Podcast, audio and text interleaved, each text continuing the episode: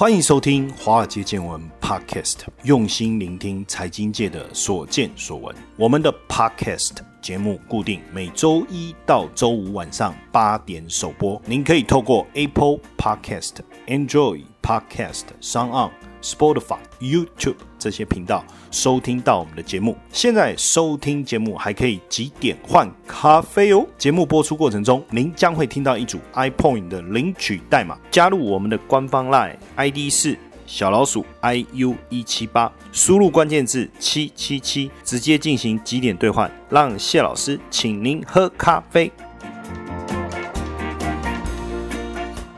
好，首先提醒大家赶快加入我们 LINE@ 小老鼠 I U 一七八， 搜寻八八八，了解我们十二月十九号到十二月二十九号总共五场从高雄开始北上一路巡回的华尔街见闻粉丝见面会。那我们这一次有两个主题，一个是财经脱口秀，一个是交易工作坊。那邀请大家赶快加入我们的 LINE@ 以后啊，输入关键字八八八就会看到相关活动的一个讯息。那如果时间上大家可以播得出来的话，把握这次的机会来现场跟谢老师做更多的一个互动。好，那我们也跟大家聊一聊明年的 Q 一 的投资布局，同时呢还有第二段的交易工作坊。那也希望这个活动啊会让大家收获满满、哦、而且现场参加交易工作坊的同学们还可以获得我们出版的最新著作《外汇新手变行家》。那节目一开始除了跟大家分享这个华尔街见闻粉丝见面会的讯息之外，同时感谢希望变有钱，就我们同学他就叫希望变有钱，希望一定会成真的哦，送给我一点小礼物，非常的感谢。还有 Tom 这个模范夫妻，为什么叫模范夫妻？因为他说他跟他亲爱的另一半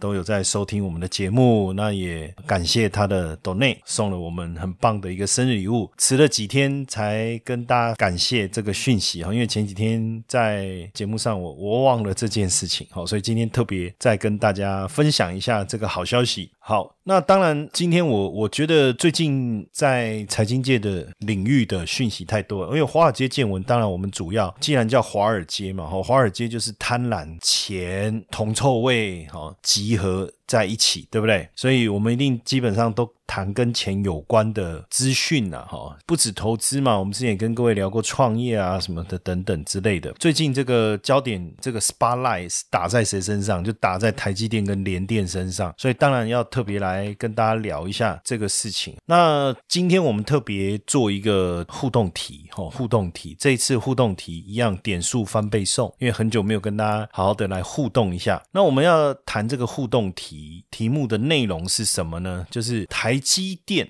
跟联电谁比较早创立啊、哦？简单讲，谁是学长，谁是学姐啊、哦？不不，哈，谁是学长，谁是学弟？哦，谁是学长，谁是学弟？哈、哦，这是我们今天开出来的互动题。然后到时候大家记得到，如果第一次听我们节目，你不知道怎么怎么去玩这个互动题，很简单，到华尔街见闻的粉丝页哦，然后找到今天这一集的文章。然后上面你就会看到这个题目、哦、那我们今天就玩这个点数翻倍送。那今天是星期三嘛、哦、那基本上我们的翻倍送都有个期限，到时候特别注意一下、哦、我们会有个统计的时间、哦、所以你就要抓紧时间上去留言互动。好，那因为最近台积电跟联电实在太热了、哦、所以我们也先跟大家来讲一讲他们的故事、哦、我们当然先看一下现况怎么样、哦、台积电公布了十一月的营收，那外资只是预期 十一、十二月营收可以逐月走高，那第四季的营收呢甚至可以达到这个财测的高标啦，甚至超越财测。那预计五奈米、七奈米、十二寸、八寸晶圆的产能呢有机会望到明年的第一季，那明后年也纷纷看好，所以外资呢当然就调高了台积电的目标价。目前我们看不论是美系的也好，日系的也好，目标价基本上都调到六百元以上。那这样到底台积电还有没有空间？大概在十五到百分之二十 左右的一个上涨空间，但是多久会到没有人会知道，但至少看起来空间是有。那另外联电也是一样，日系的外资、呃、目标价一口气从四十块也调高到六十块，当然也带动最近联电的一个大涨。那为什么这个日系的外资他看得这么好？这报告里面写得非常耸动，他说世界先进二零一二到二零一四股价涨了四倍，二零一二到二零二零年涨了十倍，大家知道吗？这难道他在暗示说联电可以涨四倍，还是说联电可以涨十倍呢？最主要当然外资认为联电在晶圆代工产能吃紧的情况下基本面又有改善，所以是不是有机会复制世界先进刚才我们讲的这个大涨的路径？好，那当然我们持续的观察他们的一个变化、哦、目前台积电市占率是在晶圆代工是 百分之五十五点六， 是晶圆代工的龙头嘛、哦、那联电已经超越了 Global Foundry、哦、已经要居到第三大、哦、那所以看来这两个稳占第一名跟第三名应该不是太大的问题、哦、那第二名的三星呢、呃、目前市占率是 百分之十六点四、哦、目前看起来是远远落后台积电、哦、不过未来有没有机会联电超越三星？那这样我们的第一名跟第二名，哇塞，第一名跟第二名就通通是我们。不过第三名的联电目前市占率是 百分之六点九， 要拉到 百分之十六点四 我看难度还是相当相当的高。不过从基本面来看、啊、台积电六百块的目标价，联电六十块的目标价，这两家公司呢应该近期来看都还有机会持续的一个上涨。那只不过奇怪的事情是为什么两个股价南辕北辙差这么多？当然就要很快的聊一聊晶圆双雄的故事、哦、我觉得知道他们的故事啊，当然也有助于我们了解他们为什么股价差异这么大一个非常重要的原因哦。那联电是创立在一九八零年、哦、它是台湾第一家挂牌的半导体公司，所以它的号码是 number three， 那二三是电子股，所以二三零三这就是联电的股票代码。那当时台积电啊，应该是说曹兴诚是联电前董事长嘛、哦、那晶圆代工这个构想其实是他最早提出来的，那时候他跟在美国工作的张忠谋来请益，但张忠谋一开始并不是很认同，但是后来回来担任工研院院长，从德州仪器回来以后担任工研院院长，然后又担任联电的董事长。那到了一九八六年张忠谋才创立台积电，然后呢他就开始了专攻这个晶圆代工。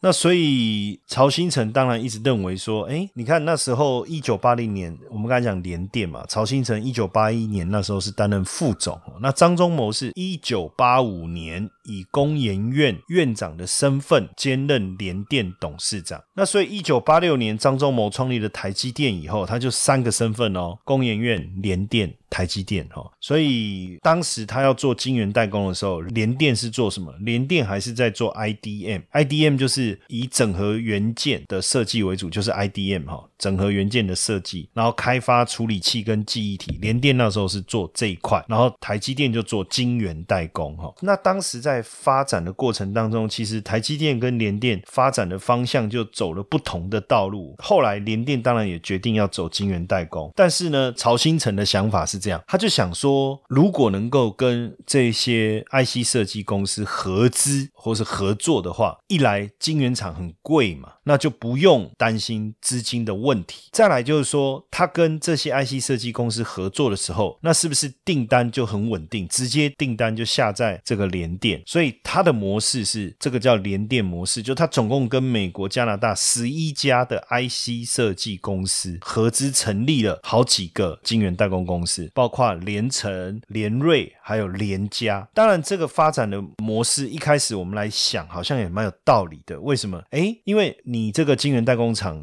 毕竟资金的需求比较高嘛，那如果我跟好几家 I C 设计公司合作，第一个我的资金的需求就没那么大了，第二个我的订单很稳定，第三个我分散了万一失败的风险，对不对？那这样的出发点当然我觉得在当时来看是一个不错的一个决定，只是后来遇到什么问题？遇到的问题就是大型的 I C 设计公司不愿意把晶片设计图给联电代工，为什么呢？因为担心技术外流的风险，所以最后变成是说他只能跟中小型的 I C 设计厂合作，那这样就变成是用很多的小单累积起来，变成好像是一个大的总量，对不对？好，这是一个一个问题。那这个问题当然还有另外一个，就是说每一家合资的工厂它的设备可能都有一些差异，所以呢比如说其中一家订单爆量的时候，它没有办法转单到其他工厂，这是一个问题，因为设备会有一些差异。然后呢那其他缺订单的也没办法从别的这个工厂的订单来补，后来就产生了这样的问题。但台积电呢就用自己的资金盖，然后当然就是大厂就愿意给台积电代工了嘛，因为没有商业机密可能被盗取的问题。那当然一开始两个的发展就是各自有各自的发挥的一个空间跟舞台，可是呢最重要的分水岭是什么时候，就是一九九七年的大火，还有两千年联电跟 I B M 合作失败。因为我们刚才提到每一个晶圆厂都是一个独立的，所以联瑞就是当时联电的一个八寸的晶圆厂，一九九七年八月开始试产，第二个月就冲了三万多片了。所以其实当时联电的想法很也很简单，就是有了联瑞的话年内一定可以干掉台积电，但没想到一把火直接就把联瑞的厂房烧掉了。所以呢这个百亿厂房烧掉了，然后呢原本可以进账二十亿营收也这样烧掉了。更可怕的事情就是错过了半导体景气的一个高峰，客户订单就大量的流失，所以当时其实确实是蛮可惜的啦，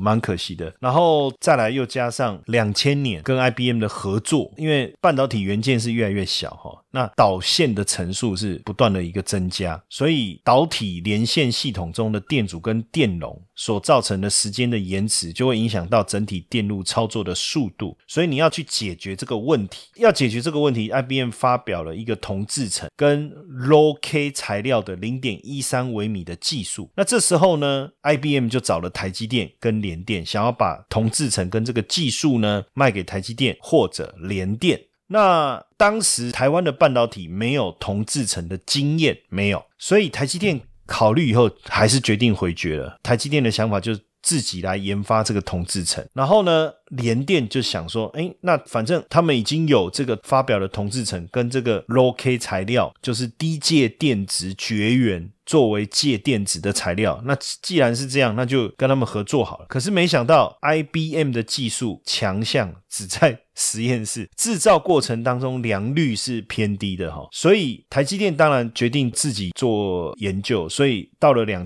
零三年的时候，台积电的 零点一三微米自主制程的技术 OK 没有问题，可是就在这个过程当中联电没有办法跟上，良率我刚才讲就是一个非常大的一个问题，所以从此两个就越走越远，这个距离就逐步的就拉开了，包括在先进制程的一个技术上两个就出现一个很大的落差。那当然现阶段对于晶圆的需求大幅度的一个增加，不论是 五 G 也好，不论是 A R M 架构的高效能运算也好，还有自动驾驶啦、云端啦，还有包括这个 Intel 委外代工的商机啦，当然给整个晶圆市场，包括中国大陆被美国制裁这样的一个因素，那让整个晶圆代工的一个这个领域呢整个成长性爆发出来了。所以当然除了台积电订单满载之外，现在联电的产能也满载了、哦、所以未来我们当然还是希望这两个好兄弟应该感情能够恢复的可能性不高啦，但是呢在明年的上半年至少我觉得我们又可以重新看到晶圆双雄来带领台股的一个上涨，我觉得 这, 是这也是一个令人感动的时刻嘛，看到两个、哎、台股的双雄，一个是二三零三、欸、一个是二三三零、欸、这个是多么微妙的一个巧合、哦、还是当时刻意的安排我不确定，但至少这好像两个老国手有没有带领台湾的篮球队打进世界杯耶，而且是要进奥运争夺冠军的那种 feel 啊、哦，所以还是感动啦。那当然我觉得今天我们能够见证晶圆双雄一起手牵手，但是能不能肩并肩我们不确定，来当台股的靠山，我觉得也是蛮值得见证的历史性的一刻咯。好，那今天第二段一样等一下进入我们的小教室，那等一下再来看 J J 老师要跟大家聊什么。华尔街见闻加密版试听系列活动开跑喽！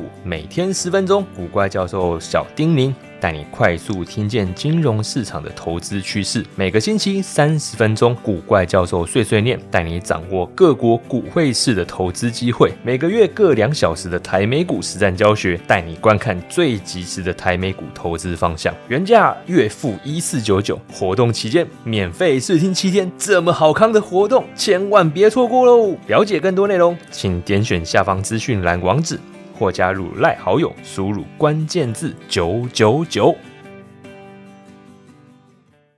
好，我们今天投资小教室同样请我们J J老师来帮我们解惑，我们先欢迎一下J J老师。好，主持人好，各位听众朋友们大家晚安。那上个礼拜刚好有提到这个 OPEC 的会议，所以我们当然这个礼拜很想来了解到底 OPEC 会议的一个结果是怎么样，但是在讲这个结果之前，上个礼拜我们没有特别解释什么叫 OPEC， 就 O P E C， 所以是不是先请 J J 老师先跟我们解释一下 O P E C 到底是什么意思？好，我们先来了解一下，其实为什么交易员都很注重这个组织他们的一个政策动向。 OPEC 它的简称，那它实际的名称就是叫石油输出国组织的一个联盟，那它是由十三个产油国所组成的一个组织，大概它是在一九六零年就成立，所以这个组织它的一个历史已经非常早，当初成员国有那个沙烏地阿拉伯啊、伊朗啊、伊拉克、委内瑞拉，还有已经被灭掉的那个科威特。那现在经过这么久的一个时间发展以后，目前十三个成员国、哦、那为什么他们会对原油市场的一个影响这么大，主要在于说这十三个国家他们在全球的一个原油生产的一个市占率就已经高达 百分之四十、哦、也就是说原油的一个产量还有一个价格的制定基本上都要看他们这十三个国家的一个脸色。那在这 OPEC 的一个组织里面，其中、哦、又有一个国家特别重要，就是刚才有提到创始成员国里面的沙烏地阿拉伯，因为呢这个国家它在整个 OPEC 组织里面石油产量、哦、又占了、哦、百分之十一， 也就是说整个 OPEC 组织、哦、已经占了全球将近四成的一个产量，那光沙烏地阿拉伯、哦、我们简称沙特，它将近 百分之十一 的一个产量，等于说全球有一成石油的一个供给都是看沙特来做出产。那可能也有听众朋友会有疑惑说，诶，可是最近在新闻上我们经常看到不是 OPEC 而是 OPEC 加、哦、那那个加又是什么意思？实际上刚才我所聊 OPEC、呃、十三国石油输出国组织的一个联盟，但是呢全球还有其他的这个原油产出国他们并没有加入 OPEC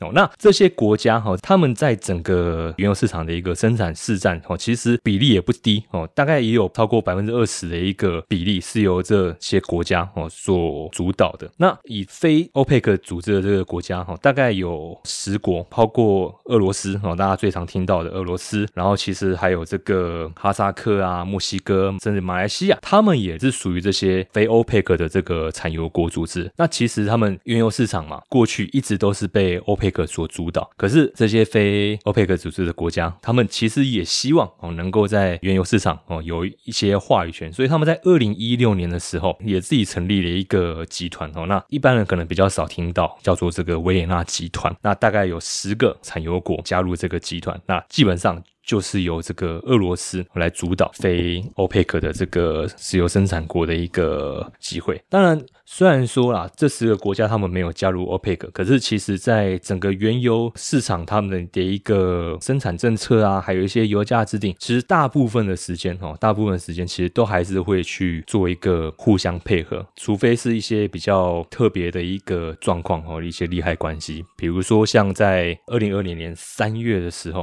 哦、其实在原油市场就发生一件非常严重的事情，就是当时的这个沙烏地阿拉伯在他们这个 OPEC 的一个半年度会议里面就提出说，因为现在全球新冠疫情太过严重，可能原油的一个需求会大幅下降、哦、那他们是提出说想要减产，可是俄罗斯他们就不同意。为什么？因为他们担心说一减产以后他们的一个市场市占率可能会因此而受到影响，所以那时候沙烏地阿拉伯跟俄罗斯两个各自的一个代表、哦、这两个最大的这个代表就开始去做一个石油的价格战，开始拼了命在那边、哦、增产他们的一个石油，结果导致啊那时候三月到四月这段期间、哦、各位可以回去查一下原油价格的那个历史资料、哦、那时候在短短的一个之月之内、哦、油价整个崩跌超过 百分之六十。 所以经过这样子的一个事件以后啊，其实现在整个 OPEC 跟这个、哦、我们现在就叫整个 OPEC plus 这样的一个集团组织里面，他们其实就是希望说尽量不要再发生像三月这样子的一个争执、哦、大家如果能够妥协、哦一起好好坐下来，一起共享这个市场的利益的话，还是尽量有利益导向为优先。那这一次 OPEC Plus 的会议结果，上一次是原本好像谈判并不顺利哈，但最后谈判的结果怎么样 ？OK， 嗯、呃，我们上一次聊的时候，因为他们就是说啊，原本是在前一个周末就要有一个结果，但是因为不顺利嘛，所以又延到礼拜四，所以变成说我们上一次节目播出的时候，其实结果还没出来。那目前来说的话，就是整个讨论的结论就是，他们还是决定要增产。可是有趣的事情出来了，就是他们这个增产的决定。一出来后，诶，原油的这个价格走势、哦、连续飙涨，而且还登上了这个将近九个月的一个新高点。那为什么照道理增产产量会增加？那产量会增加，油价应该要下跌。可是为什么他们开完会以后，增产的这个决议反而油价是上涨 ？OK， 这个就得回到一个所谓的一个市场预期层面来讨论。首先，在 OPEC Plus 他们这个半年这次的这一个半年会议，其实在开会之前，整个投资圈哦。就已经在针对这个会议结果先去做一个沙盘推演。一般来说，在开会之前 ，OPEC Plus 他们的一个协议就是会每天是减产七百七十万桶。哦，每天是减产七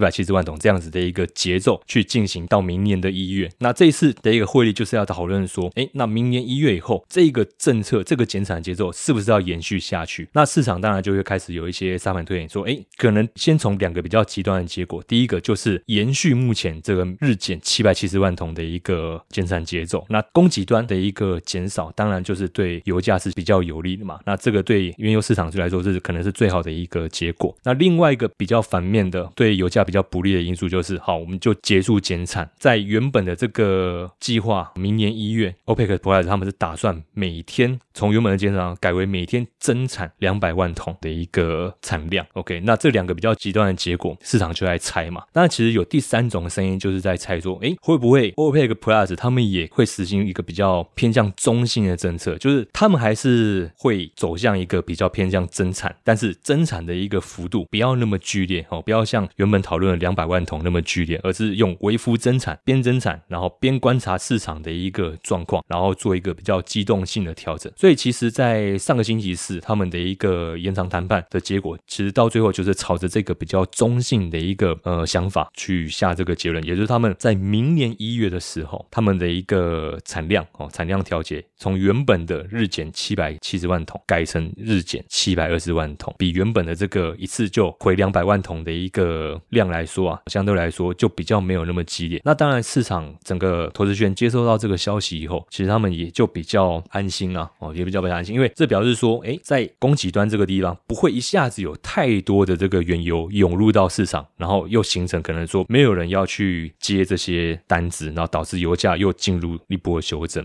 那因为 OPEC Plus 他们的一个结果就是增产，但是幅度没有像原先讨论的那么剧烈，所以市场就觉得说，哦，那供给端这个地方还没有那么那么大的一量的进来，那目前市场就还可以继续消耗目前的一个库存。现在在供给端的部分 OPEC Plus 他们已经决定说不要采取那么激烈的手段嘛。那同时呢，他们还进一步的去调涨在亚洲地区的一个供货价格，而且调升的幅度是近五个月来最大的一个调整。这样听起来，前面当然你说价格的上涨，这样听起来就有点道理了嘛，因为它增产的速度没有原先想象的这么快。当然这背后 也, 也反映了一个疫情过后整个经济开始稳定，然后大家预期经济复苏应该能够去对应到他们调整供货的一个速度、哦、不过其实疫情都还没有完全的消除，经济也还没有完整的一个复苏的一个情况下，那现在沙特阿拉伯把亚洲的供货价格大幅度的一个调整，那他们这么做的背后的一个基础是什么？其实以疫情来说的话，目前比较严重我们就知道就是在在欧美地区，所以这次沙特阿拉伯它调整亚洲的一个价格来说，其实也算是情有可原，因为尤其是中国地区、哦、他们的一个疫情的一个状况其实是相对稳定、哦、在全世界来说是相对稳定，而且他们也是在经济复苏的一个步调来说也算是目前全球的一个算是领先指标嘛，因为他们从疫情中恢复的一个速度是比较快的。那整个一个国内的一个经济循环对原物料啊对能源的一个需求其实都已经在慢慢的升温了、哦、那沙特阿拉伯他们就是看到这样子的一个现象，所以他们优先调涨了一个亚洲他们的一个价格。那其实从基本面的一个需求来观察的话，除了刚才有说的就是在炼油厂还有航空用油的一个需求，其实目前也慢慢的开始在回温。由于在一些那个数据资料，我这边有收集到一些资料来看的话，在十一月中的时候，其实在全球的一个航班数量啊，目前已经开始在回温，而且是一直保持在相对高档的一个区段。那在原油的一个需求方面，除了刚才我们提到的这个炼油厂航空用油的一个需求升温以外，其实在北半球现在已经要进入冬季，我们也知道其实在冬季的部分本来就是呃一些高纬度地区他们能源的一个需求本来就会开始回温上来。那我这边手边的资料这边也有看到观察到说，就是在十二月美国他们这边的一个炼油厂、哦、他们的一个产能利用率已经恢复到将近八成，也就是表示说诶他们秋季的税休其实已经结束，目前要开始重新要进入这个所谓的一个拉货阶段、哦、那这样这样子的一个情况表示说，诶，接下来整个北半球的一个原油需求就会开始在整个在上来，所以沙特它这次这样涨价，其实我觉得他们其实已经看到接下来整个一个需求面开始慢慢会再上来，所以他才敢去做这样子的一个涨价的决定。接下来就是我们今天的彩蛋时间 ，iPoint 领取代码 K 一三八六。活动详情呢，请到下方的说明栏观看。好，那当然最后一点点时间哦，我们也在想说，那如果原油会进入涨价的趋势的话，那我们可不可以先简单的介绍一个就中长期角度来看比较稳健能够跟上可能能够跟上油油价上涨的投资产品呢？好，其实讲到原油投资啊，一般听众或者一般投资人可能在听到原油之后都会吓到、哦、因为觉得像啊做原油是不是就要去做那种期货啊高杠杆，然后再加上之前台湾有那个原油正二原石油正二的一个下市的一个经验嘛，所以大家可能对原油投资的一个观感都不是那么的一个好，但是其实投资原油并不一定说你一定非得要使用杠杆性的衍生性商品，它其实也有相对比较稳健波动性比较没那么高的投资标的，可以让我们去做一些比较偏向长线或是波段的一个价格追踪。那我这边今天就跟大家分享一个叫做 S P D R 的一个能源指数基金，那基本上它就是属于 E T F 的一种，那它代码叫做 X L E